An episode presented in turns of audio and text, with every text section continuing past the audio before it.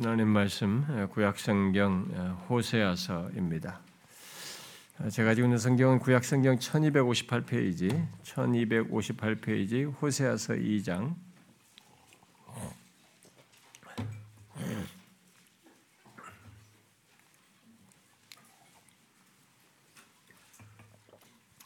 호세아서 2장 음, 19절 20절인데요.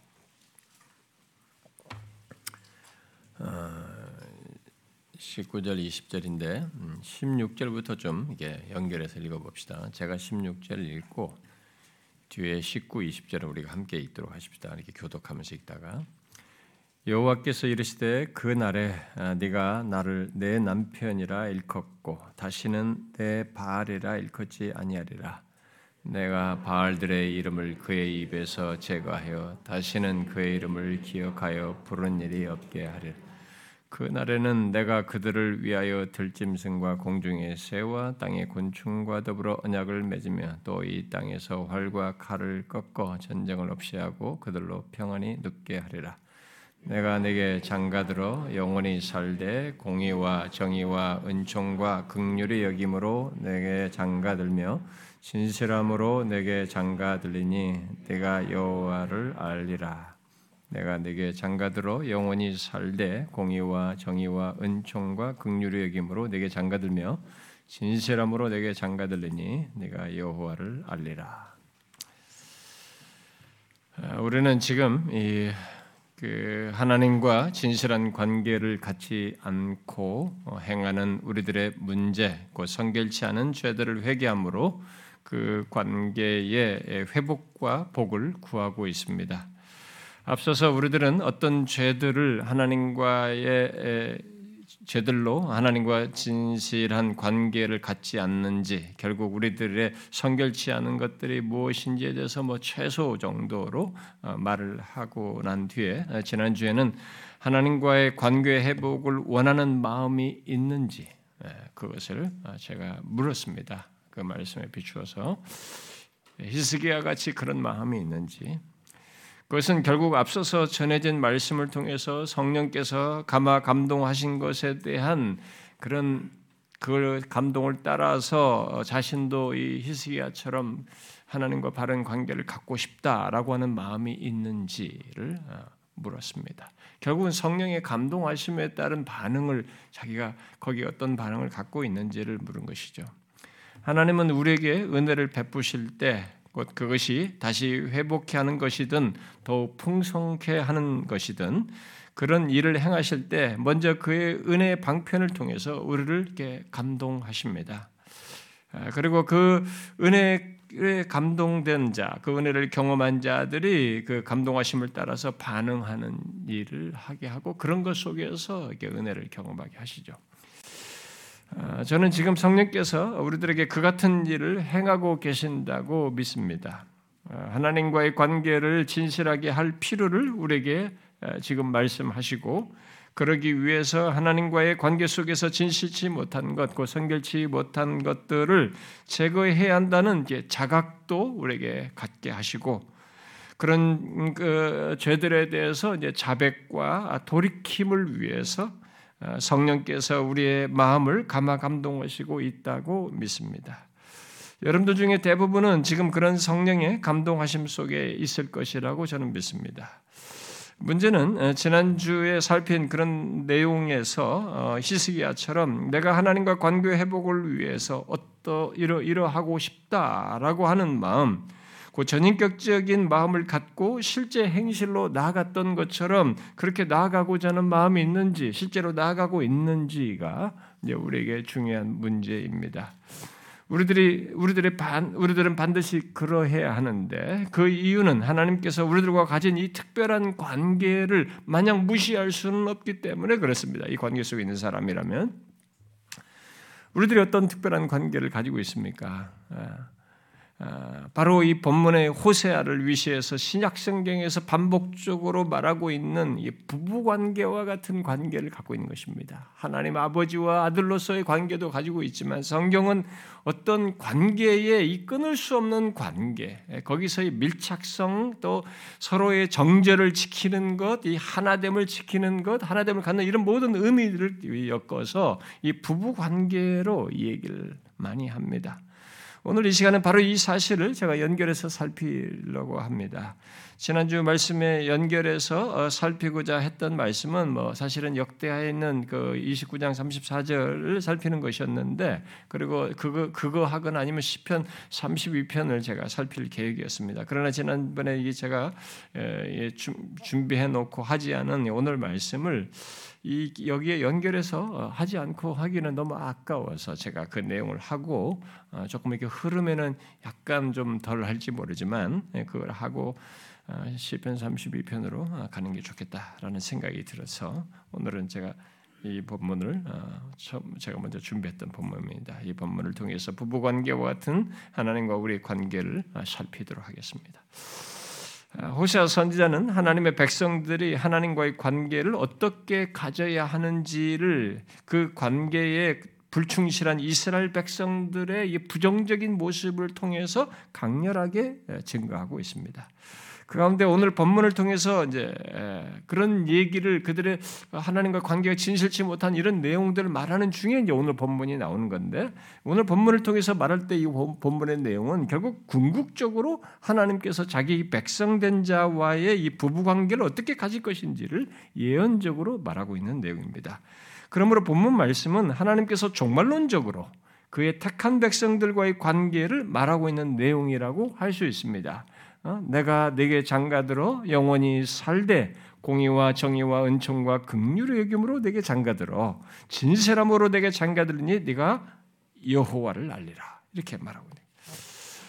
아, 제가 이 말씀이 이게 그 말씀에서 말한 이 관계가 종말론적이다라고 말을 하고 있는 것은 호세아 선지자가 이 말을 할 때에 이스라엘이 음, 이런 관계를 온전히 갖고 경험하지 못하는 조건에서 말하는 예언적인 예, 장차 이루어질 어떤 내용으로서 말하고 있기 때문에 그렇습니다. 여러분 호세아서에서 어, 하나님과 이스라엘 백성들의 관계를 어떻게 말하는지 아시죠? 나중에 우리 제가 금요 시간에 로마서 같은 끝나고 나면 뭐 호세아서는 사실 제가 주일 오전에 하고 싶었던 내용이었는데 그 오전은 못할 것 같고 그래서 금요일에 연결해서 아마 다루겠습니다만은 교회 좀 나온 사람이면은 아, 여기 호세아서 1장에 나오는 얘기 정도는 다 할 것입니다. 아, 하나님께서 이스라엘이 영적으로 음란한 것을 말씀하시기 위해서 그들이 그렇다는 현재 그런 모습을 가지고 있다는 것을 말하기 위해서 호세아 선지자에게 음란한 여자를 아내로 맞이하도록 아, 하신 것을 따라서 어, 호세아가 고멜이라고 하는 여자를 맞이해서 자녀를 갖게 되죠. 그래서 그 자녀를 갖게 되는데 낳는 자녀들마다 그 의미 있는 이름을 주어서 그 의미 있는 이름을 통해서 그 시대 이스라엘 백성들이 하나님께 대한 모습과 상태가 어떠한지를 이렇게 예, 증거해 줬죠. 음. 그런데 그 내용에서 가장 주목할 것은 하나님께서 선지자 호세아와 그의 아내 고멜의 관계를 통해서 말씀하시고 있는 것입니다. 무엇입니까?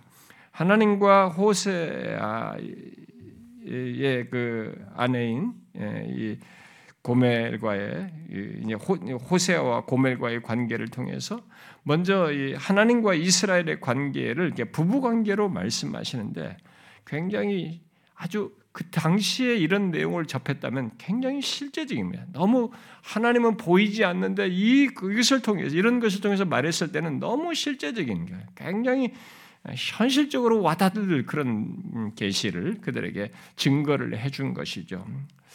어, 현실 속에서 하나님의 아내된 자인 이스라엘 백성들이 어떠했는지를 이렇게 말해주는데 바로 이 음란한 여인 고멜과 같다라는 것을 말씀하신 것이죠. 하나님과 우리의 관계를 부부 관계로 말한 것은 다른 무엇보다도 그 관계 속에는 다른 누가 끼어들어서는 안 된다는 것이 강렬한 것입니다. 우리가 일반적으로 부부 관계 아니 결혼 안 할 것이 몰라도 일단은 결혼한 사람이면 서로 사랑이 있고 이 결혼할 때 이 혼인을 서약을 맺을 때는 이 서약이라는 방식을 통해서 결혼의 언약을 사실 맺는 거죠. 서로가 결속되는 것이고 그래서 둘이 하나가 되는 것이고 둘 사이에 누가 끼어들 수가 없다라고 하는 이 배타성을 서로가 갖는 것이잖아요. 근데 그런 것이 이 부부 관계를 통해서 우리에게 강렬한 기본적인 메시지로 말을 하는 거죠. 그래서 처음에 최초의 결혼 얘기를 하나님께서 결혼 맺을 때도 둘이 한 몸이 된다 할 때 둘이 하나됨을 얘기해요. 서로만을 사랑하는 내적인 연합 속에서의 하나 되는 관계를 강조하는 것이 이게 부부 관계잖아요. 그 특히 이게 어, 결혼하면서 결혼 언약을 통해서 자신들의 특별한 관계를 갖고 끝까지 이 관계를 지킨다. 서로에 대해서 충실한다. 라는 것이죠. 설사 사랑이 식어도 한쪽에서 사랑이 식는 일이 있어도 이 관계는 어, 서약을 맺고 결혼의 언약을 맺은 것에 충실한다라는 것이 일반적으로 이제 이런 것 속에서 성경이 다양하게 부부 관계를 얘기할 때 말하는 것에 연결되어 있는 것들이죠. 그런데 이스라엘이 이 관계를 더럽힌 것입니다. 고멜처럼 이스라엘 백성들이 음란하다라고 이렇게 말을 한 것은 물론 영적으로 음란하다는 게 한 것으로서 하나님과의 결혼 관계에서 신랑인 하나님과 남편 되신 하나님과 사랑을 해야 되는데 그분과만 관계를 가며 사랑을 해야 되는데 하나님을 사랑하지 않고 바알이라고 하는 우상을 뒀단 말이에요. 다른 남편을 찾는 거죠. 어? 다른 남자를 찾으니 이 바알이라는 우상에게 자꾸 마음을 쏟고 그를 사랑하는 것을 두고 어, 이들이 고매를 두고 예를 들어서 이스라엘 백성들이 음란하다고 말을 한 것이죠. 그것을 어, 우리가 앞에는 읽진 않았습니다만 2장 5절에서 말하지요. 그들의 아내는 음행하였고 어, 부끄러운 일을 행하였느니 이는 그가 이르기를 나는 나를 사랑하는 자를 따르느니 그들이 내 떡과 내 물과 내 양털과 내 삶과 내 기름과 내 술들을 내게 준다 하였습니다. 하나님이 다 준 것인데 바알이 이런 걸 다 준다고 믿고 어, 이게 따른다는 거죠. 자신의 현실과 자신의 욕종, 자기의 원함, 자기의 이익, 이, 이, 이 개념을 가지고 지금 이 바알이 이런 걸 나한테 줄 것이다. 그러니까 나를 사랑하는 자를 따르겠다면 따른다는 거죠. 이것을 가지고 음란한 것으로 얘기한 것입니다. 이런 내용을 통해서 하나님과 부부 관계와 같은 예, 관계를 가진 이스라엘이 당시 그의 남편 대신 하나님께 대해서 어떠한 관계를 가졌는지를 말해주는 것입니다. 그러니까 순결치 않았다는 거죠. 불충실했다는 겁니다. 심지어 하나님의 사랑과 성실을 무시하고 이용했다는 거죠. 그랬던 당시 배경 속에서 하나님께서는 선지자 호세아를 통해서 그 불륜스러운 관계를 어떻게 회복하시는지를 2장 14절 이하에서 이렇게 쭉 말씀해 주시고 있는 것입니다. 그런데 그 내용에서 우리가 조금 전에 참고 삼아서 앞까지 좀 읽었습니다만 언제 그렇게 하시겠다고 말합니까? 언제 이런 불륜스러운 관계를 회복하시겠다고 지금 선제를 통해서 말하고 있습니까? 그 날에 이렇게 말하고 있어요. 16절에서 그 날에 네가 나를 내 남편이라 일컫고 다시는 내 발이라 일컫지 아니하리라 하죠. 또 18절에서도 그 날에는 이라고 하면서 남편 대신 하나님을 하나님의 행하심으로 평안이 눕게 될 것이다라고 말하고 있습니다. 그리고 그것이 그것에 연결해서 본문을 말하는데 이제 19절 20절을 말하는데 그렇게 회복된 관계를 내가 네게 장가들어 영원히 살 것이다 라고 말하고 있습니다.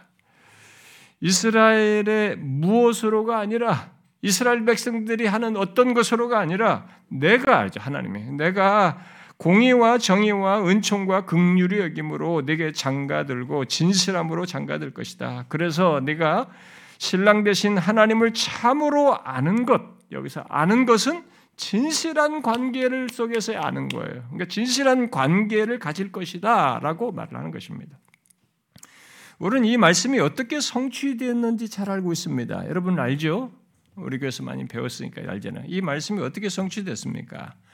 하나님이 친히 육신을 입고 오셔서 자기 백성들의 죄를 지심으로 하나님의 공의와 정의를 이루시고 그리하여서 우리로 하여금 의롭다함을 얻게 하셔서 하나님을 아는 관계를 갖게 하셨고 여기 은총으로 번역된 이 헤세드는 하나님의 언약적인 사랑을 얘기합니다. 그러니까 그 사랑을 로마서 8장에서 말하듯이 끝없이 나타내시는 관계를 그리스도 안에서 갖게 하신 거죠. 어? 그리스도와의 관계 속에서 갖게 된 거죠. 본문에서 이 본문이 그렇게 성취된 것입니다. 그래서 본문에서 하나님은 장차 자기 백성에 대해서 그런 관계를 진실함으로 가질 것이다 라고 이 호세아 선제를 통해서 말을 했는데 여기 진실함은 공의, 정의, 은총, 극률이 여김을 인격적인 성실함과 신실함으로 행하는 것을 얘기합니다. 그러니까 자기 백성을 그렇게 대하겠다. 이게 내가 그들을 공의와 정의와 은총과 극률의 여김을 그 인격적인 성실함과 신실함을 행하여서 나타내겠다. 이렇게 말하고 있는 거죠. 그런데 이런 복된 관계를 누가 실제로 결국은 결론적으로 갖고 경험하게 됩니까? 바로 그리스도 안에서 하나님의 백성된 자들, 바로 새 이스라엘인 그리스도인들이에요. 오늘날 예수, 예수 그리스도께서 이것을 모든 걸 오셔서 성취하고 난 이후에 그를 믿는 그와 함께 한 그리스도인, 우리들입니다. 오늘 본문의 성취는 우리에게 해당된 거예요, 결국. 완전히. 하나님께서 친히 육신을 입고 오셔서 공의와 정의와 은총과 극률이 여김으로 우리에게 장가드신 것과 같은 일, 곧 우리와 결혼하여 부부 되시는 것과 같은 영원한 관계를 우리와 갖게 되셨다는 것입니다. 이 말씀이 그렇게 우리에게 이제 성취가 된 거죠. 바로 그 사실을 바울은 에베소서 5장에서 예수 그리스도와 우리 그리스도인들 우리 그리스도인의 이 혼인 관계를 부부 관계로 얘기하잖아요. 에베소서 5장에서 바울은 예수 믿는 우리들의 부부 관계에 대해서 말하다가 결혼 결론에 가 가지고 그 결혼 제도와 이 결혼 관계를 결국 그리스도와 교회에 대하여 말하고자 한 비밀로 설명을 합니다. 그것을 이렇게 말하죠. 그러므로 사람이 부모를 떠나 그의 아내와 합하여 그 둘이 한 육체가 될지니 이것은 최초의 인간을 창조하시고 하나님께서 하신 말씀이에요. 어? 결혼 제도를 처음에 하면서 이 결혼을 이렇게 부부돼서 결혼 제도를 처음에 말씀하셨던 겁니다. 그것을 지금 말을 하고 나서 이후에 이렇게 덧붙입니다. 이 비밀이 크도다. 나는 그리스도와 교회에 대해서 말하노라. 저와 여러분이 주목할 사실은 이겁니다. 아, 결혼제도라고 하는 것을 처음에 줬을 때 그냥 단순히 남녀가 사랑해서 결혼하고 부부가 된다 이런 결혼제도만 만든 것이 아니고 처음에 이것을 했을 때 하나님께서 궁극적으로 계시하고자 하는 것은 이 우주 만물에 그리고 최종적으로 하나님과 우리 예, 그리스도와 그의 백성된 자의 결합 이것을 말하고자 하는 이 궁극적인 계시를 말하고자 하는 그 비밀이 담겨 있었다는 것이죠. 바울이 지금 그 얘기합니다. 결국 이 호세아서의 말씀의 성취가 이렇게 그리스도와의 관계 속에서 우리가 있게 된 겁니다. 호세아서에서 하나님과 이스라엘 백성들의 관계를 부부 관계, 곧 결혼 관계로 말하고서 장차 하나님께서 장가들어 영원히 살겠다고 한 그 대상, 공의와 정의와 은총과 극률의 여김으로 장가든다고 한 것이 육신을 입고 오신 하나님 바로 예수 그리스도와 그를 믿는 자들인 교회와의 결혼 관계로 완벽하게 드러났다는 것을 드러난 것이죠.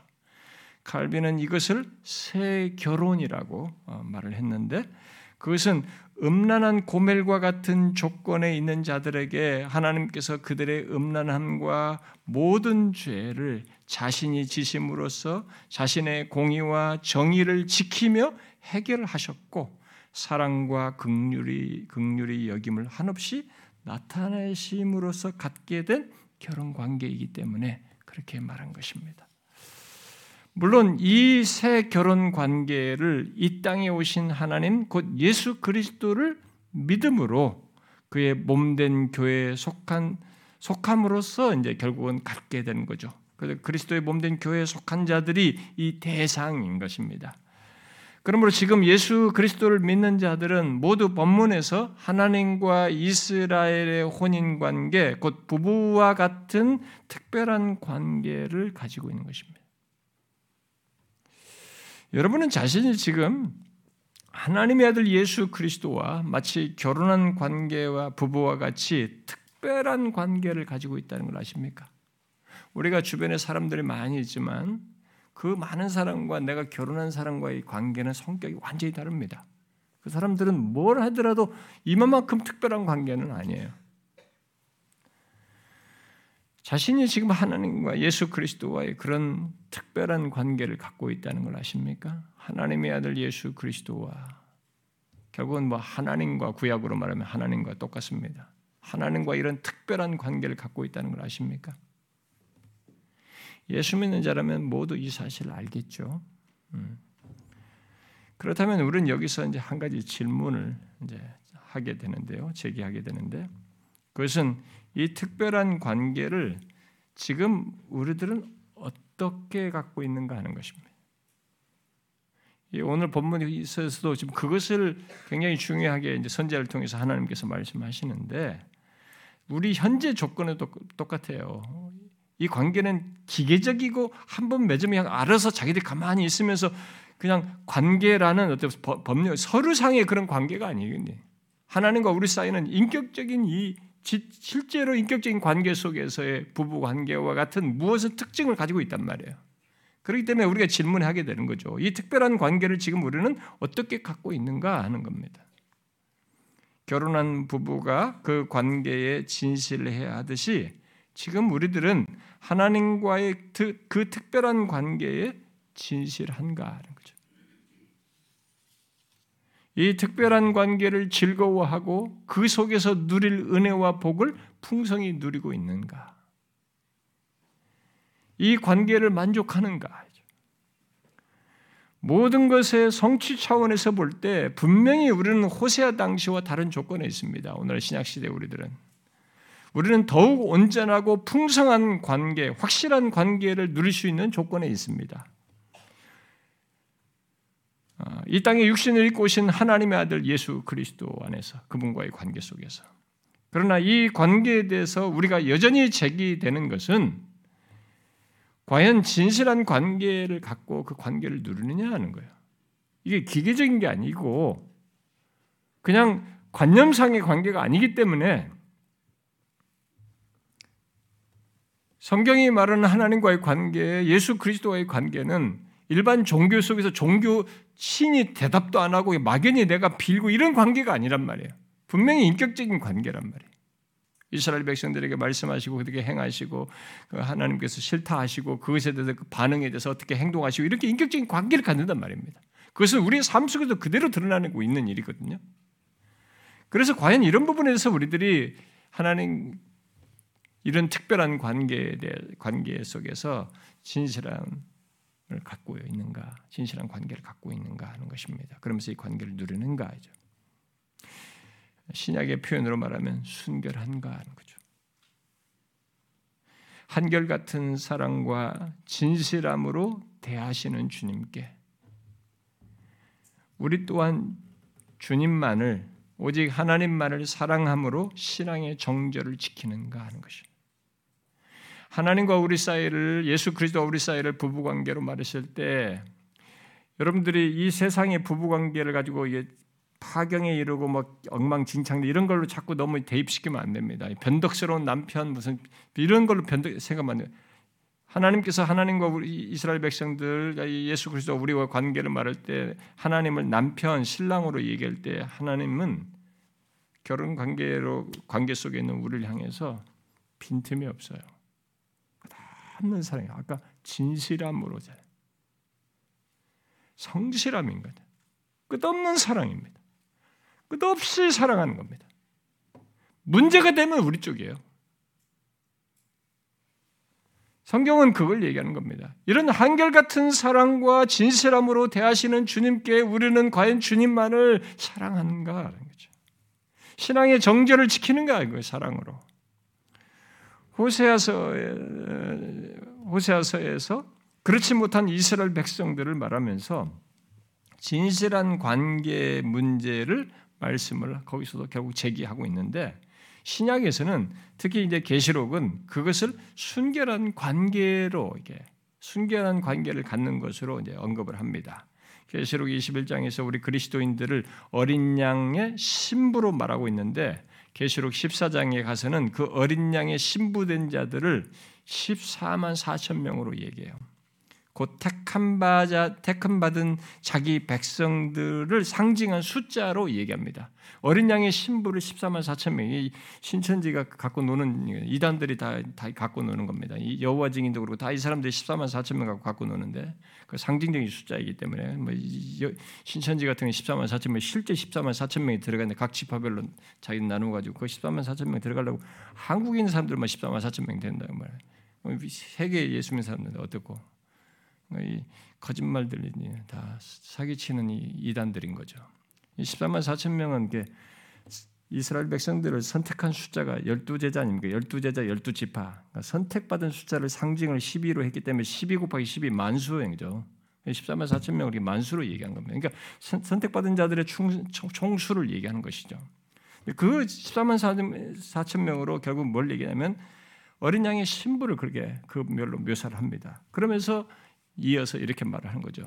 이 사람들은 여자와 더불어 더럽히지 아니하고 어린 양의 신부들을 얘기하는 겁니다. 13만 4천 명에 속한 이 사람들은 여자와 더불어 더럽히지 아니하고 순결한 자라. 어린 양이 어디로 인도하든지 따라가는 자며 사람 가운데서 속량함을 받아 처음 익은 열매로 하나님과 어린 양에게 속한 자들이니 그 입에는 거짓말이 없고 흠이 없는 자들이더라. 이렇게 말하고 있습니다. 무엇입니까? 주님과 진실한 관계를 갖는 것을 좀 더 구체적으로 말을 하는데 순결함으로 얘기하고 있어요. 여기 순결한 이 계시록에서 순결하다는 순결한 자라고 하는 순결하는 정절을 지킨 자라는 말이기도 해요. 정절을 지킨 자. 우리는 그리스도의 신부된 자의 이런 특징적인 모습에 대해서 어, 이 구속의 문제, 예수 그리스도께서 우리 죄를 다 사하셨다. 십자가에서 다 죄를 사하셨다. 이런 구속의 문제로 말하면서 건너뛰면 안 됩니다. 어? 구속함을 받은 것으로만 이 14만 4천 명 여기서 순결한 자를 그리스도의 신부 관계를 건너뛰면 안 돼요. 그것이 전제되어 있어요. 반드시 그것이 있어야 됩니다. 그런데 계시록 14장은 그 내용만 말하지 않아요.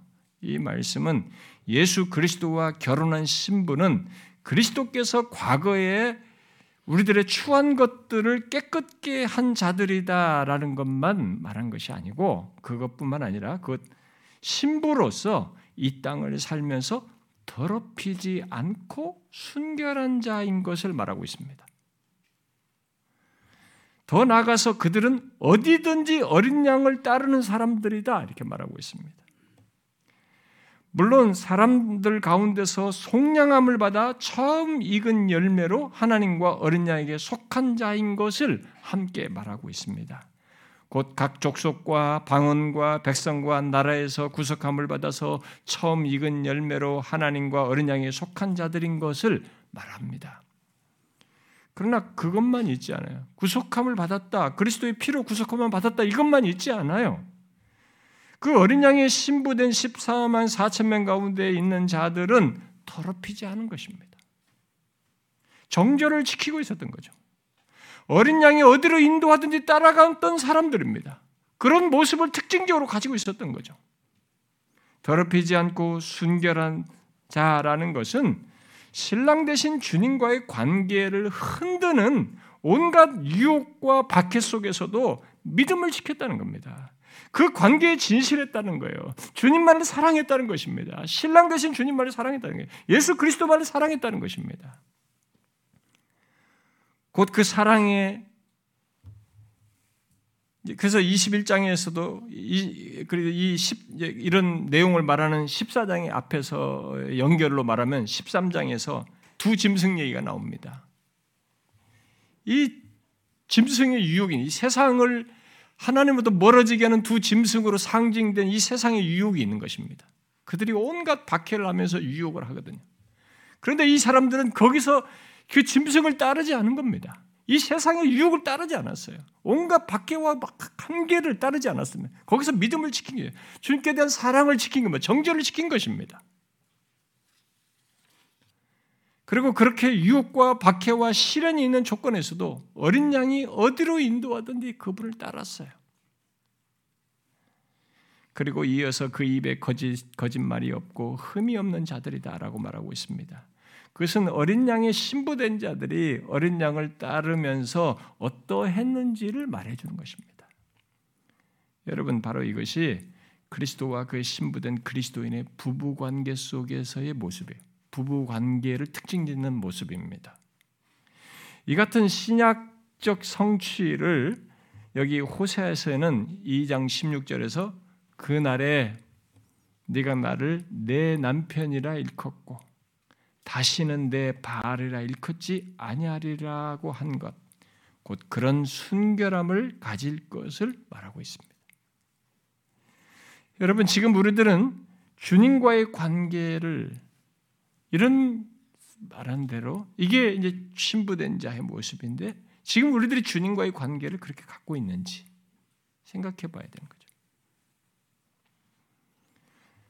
나의 영원한 남편 되신 하나님, 곧 예수 그리스도만이 나의 남편입니다라고 하며 더 이상 바알 같은 존재의 마음을 빼앗기지 않고 있느냐라는 거예요. 우리가 하나님과 진실한 관계 문제를 얘기할 때 이 문제를 성경이 말하는 바를 그대로 한번 생각해 봐야 됩니다. 우리가 만든 문화와 우리가 내가 규정하는 방식으로 하나님을 믿는 것을 가지고 하나님과 내가 진실하다 이렇게 생각하면 안 되는 것입니다. 그리스도의 신부된 교회 곧 그리스도인들은 실제로 이런 거죠. 순결한데 그죠. 주님과의 관계를 더럽히지 않는 것입니다. 믿음의 정죄를 지키는 거죠. 그분만을 사랑하는 것입니다. 그런 가운데서 최종 구원에 이르러서 그 모습을 이렇게 특징적으로 말을 하는 것을 이 14장이 말하는 것입니다.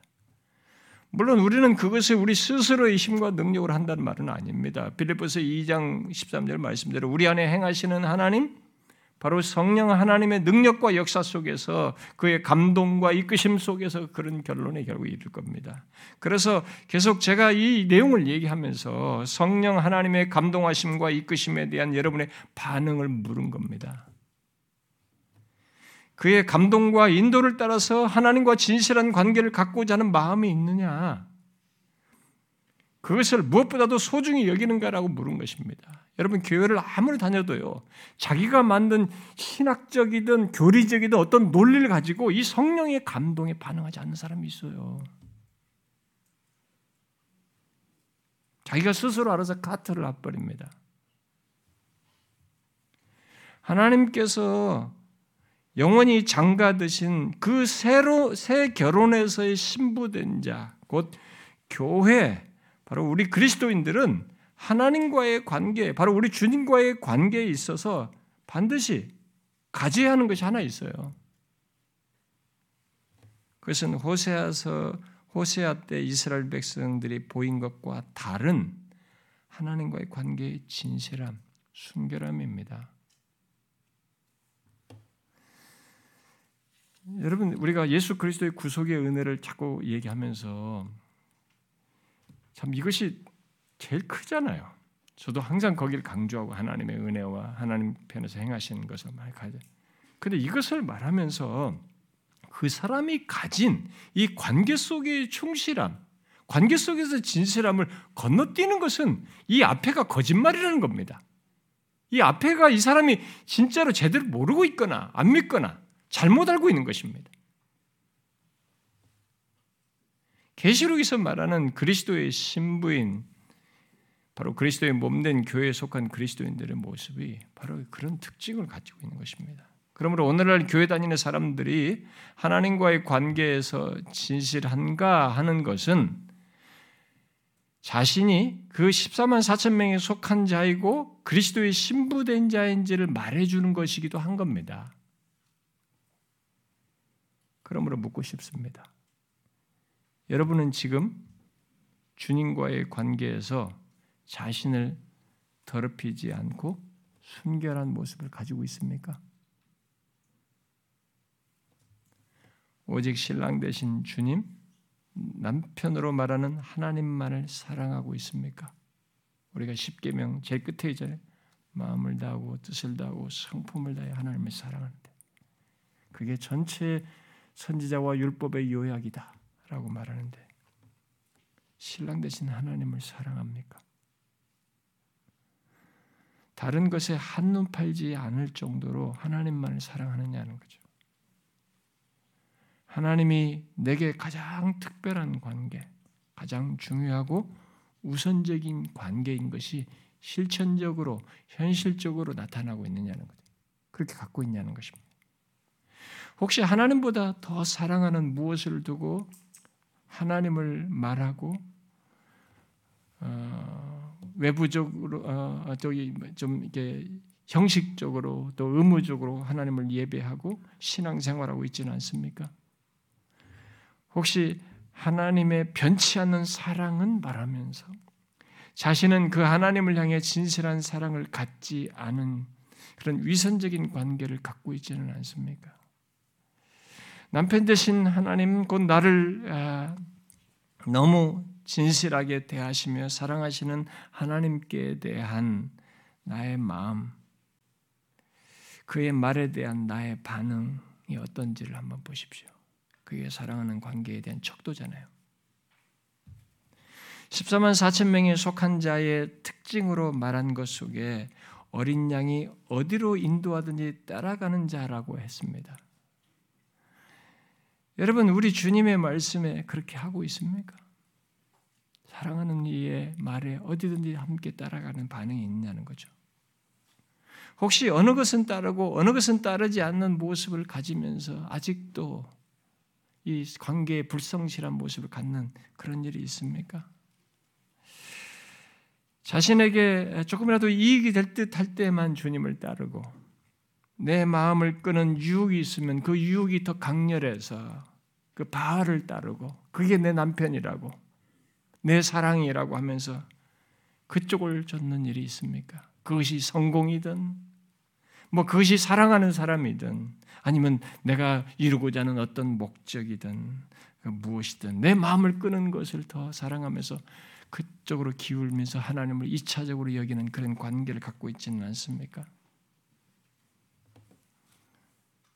그리고 조금이라도 힘들고 고난스럽다라고 여기면 어디든지 이끄는 대로 그의 말을 따른 것이 아니라 따르지 않고 주저하고 기피하는 그런 모습을 갖고 있지는 않습니까? 지난주 우리 사역자 수련회 기간 동안에 제가 사역자들에게 음, 지난주 지난주의 말씀을 물었습니다. 여러분들은 지금 하나님과의 관계를 진실하게 하고 싶은 마음이 있는가? 우리 사역자들부터 말해보자 물었습니다. 어, 이제 마음이 생긴다. 뭐 그런 정도로 서로 얘기하고 또 반응이 있는 그런 것도 사실 나누고 그랬습니다. 그래서 제가 사실은 이제 그 내용 이후에 우리 사역자들에게 오늘 원래 좀 전할까 고민했던 그 말씀을 읽고 다시 물었어요. 어, 그 역대하 29장 34절에 일부 제사장들이 자신을 성결케 하는 것을 미루거든요. 그 더디게 반응한 일이 나옵니다.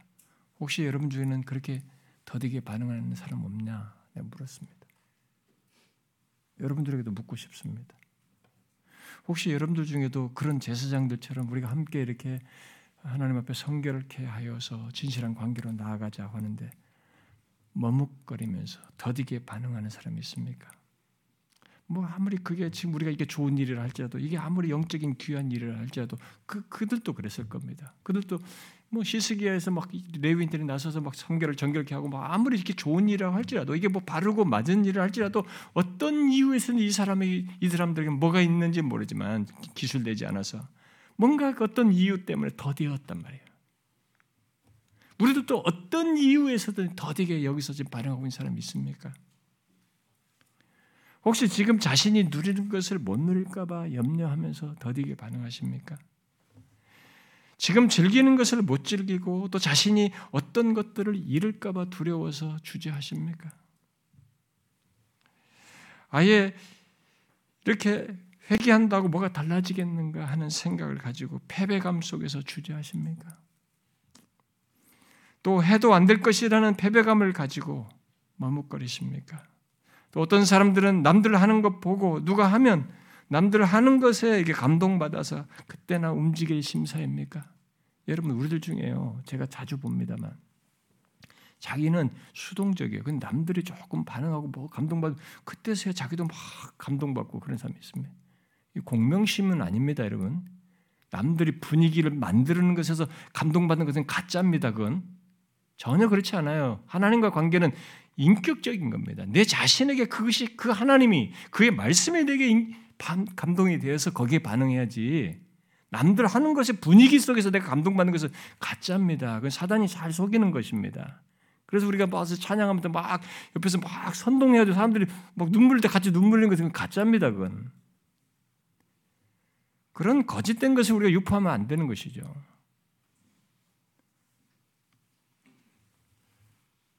여러분들이 지금 어떤 것에서 주저하는 이유가 있습니까? 만약 우리들이 이런 주저하는 반응을 보이고 있다면 우리를 사랑하시는 하나님, 그렇게 한없이 사랑하시는 신랑 되신 주님께 진실하지 않은 것입니다. 하나님과 우리의 관계는 이 세상의 그 어떤 것으로도 흔들 수 없는 영원한 가치에 기초한 관계입니다.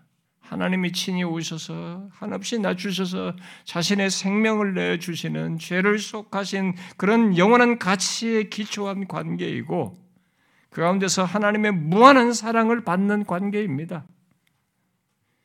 이 세상의 어떤 것으로 주저하거나 소홀하거나 이차적으로 여길 수 없을 만큼 하나님은 우리에게 진실하셔요. 그걸 뿌리치는 겁니다. 거기에 반대되는 행동을 하는 것입니다. 그것은 호세아서의 표현으로 말하면 음행하는 것이에요. 계시록 14장으로 말하면 순결하지 않은 것입니다. 그런 모습에 대해서 하나님께서 호세아에게 말한 처방이 있죠.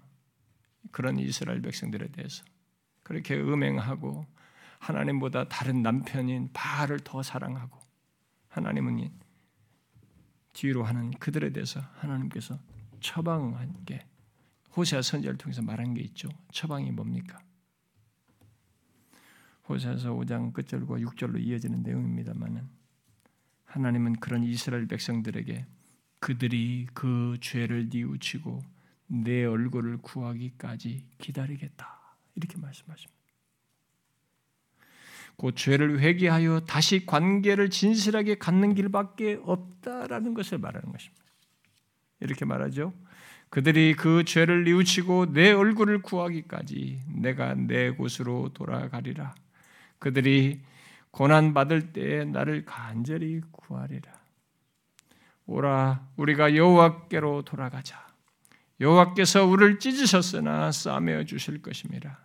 여호와께서 이틀 후에 우리를 살리시며 셋째 날에 우리를 일으키시려니 우리가 그 앞에 살리라. 신약 성경은 하나님과의 관계의 진실함과 누림을 위해 똑같은 길을 우리에게 제시합니다. 죄를 자백하면 하나님은 미쁘시고 우르우셔서 우리를 깨끗게 하시고 사하신다고.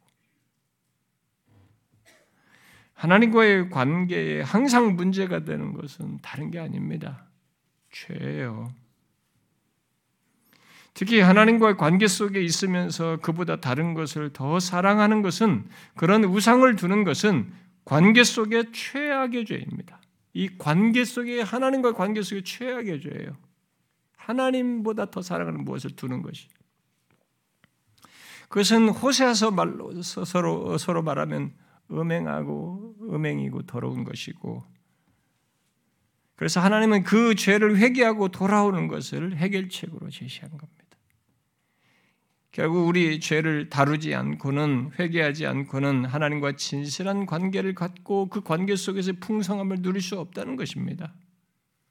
혹시 여러분 중에 하나님과의 관계에서 죄된 것들을 다루지 않으면서 하나님을 잘 믿을 수 있 고 복된 관계를 가질 수 있다고 생각하는 사람이 있습니까? 여러분 그렇게 진실한 관계를 갖지 않는 조건에서 그것 외에 다른 방법이 있냐고 말이죠. 성경이 제시하는 게 있습니까? 없습니다, 여러분. 여러분 하나님과 우리의 관계 속에는 감출 수 없는 한 가지 중요한 관계 원칙이 있는 겁니다. 무엇입니까? 그것은 하나님과의 관계에서 죄된 것들을 품고 있으면 이 복된 관계를 못 누린다는 겁니다. 하나님이 누리라고 하셔도 내 자신이 지난번에 제가 얘기했다시피 우리 양심이 그걸 못 누리게 스스로. 죄를 해결하지 않고 무엇인가를 열심히 하는 것으로 땜질을 하는 것은 해결책이 아닙니다. 뭐 열심히 기도하고 봉사하고 선교하고 뭐, 뭐 하고 외적으로 괜찮은 것처럼 행하고 무슨 막 구제를 하고 이런 것으로 상쇄되지 않습니다. 그것은 하나님을 너무 모르고 하는 행동입니다. 하나님께서 호세아서 6장에서 이런 말씀했잖아요. 나는 인애를 원하고 제사를 원하지 않는다. 제사 시키신 분이 하나님이에요. 번제보다 하나님 아는 것을 원한다 그랬어요. 우리는 내가 지금 제사를 드리고 번제를 드리는 것으로 하나님과 좋은 관계를 갖고 있다고 착각하면 안 되는 것입니다. 뭐 주일날 한번 예배 한번 딱 나오고 무슨 몇 번 해가지고 내가 좋은 관계 갖고 있다고 생각하면 안 되는 것이죠. 아닙니다. 하나님은 먼저 자신과의 관계를 바르게 갖는 것을 말하는 것입니다. 그 아는 것을 하나님 아는 것을 원한다는 것은 바른 관계예요. 진실한 관계입니다. 오늘날 교회와 예수 믿는 사람들이 비참해진 것은 비참해진 그 원인이 어디 있는가라고 묻는다면 하나님을 아는 지식이 없고 그 하나님 아는 지식을 버렸기 때문이에요. 제가 전무시 컨퍼런스에서 얘기했다시피. 근데 그 말을 달리, 달리 말하면 하나님과의 관계가 진실하지 않기 때문입니다. 그리고 그 원인인 죄를 품고 있기 때문에 그렇습니다.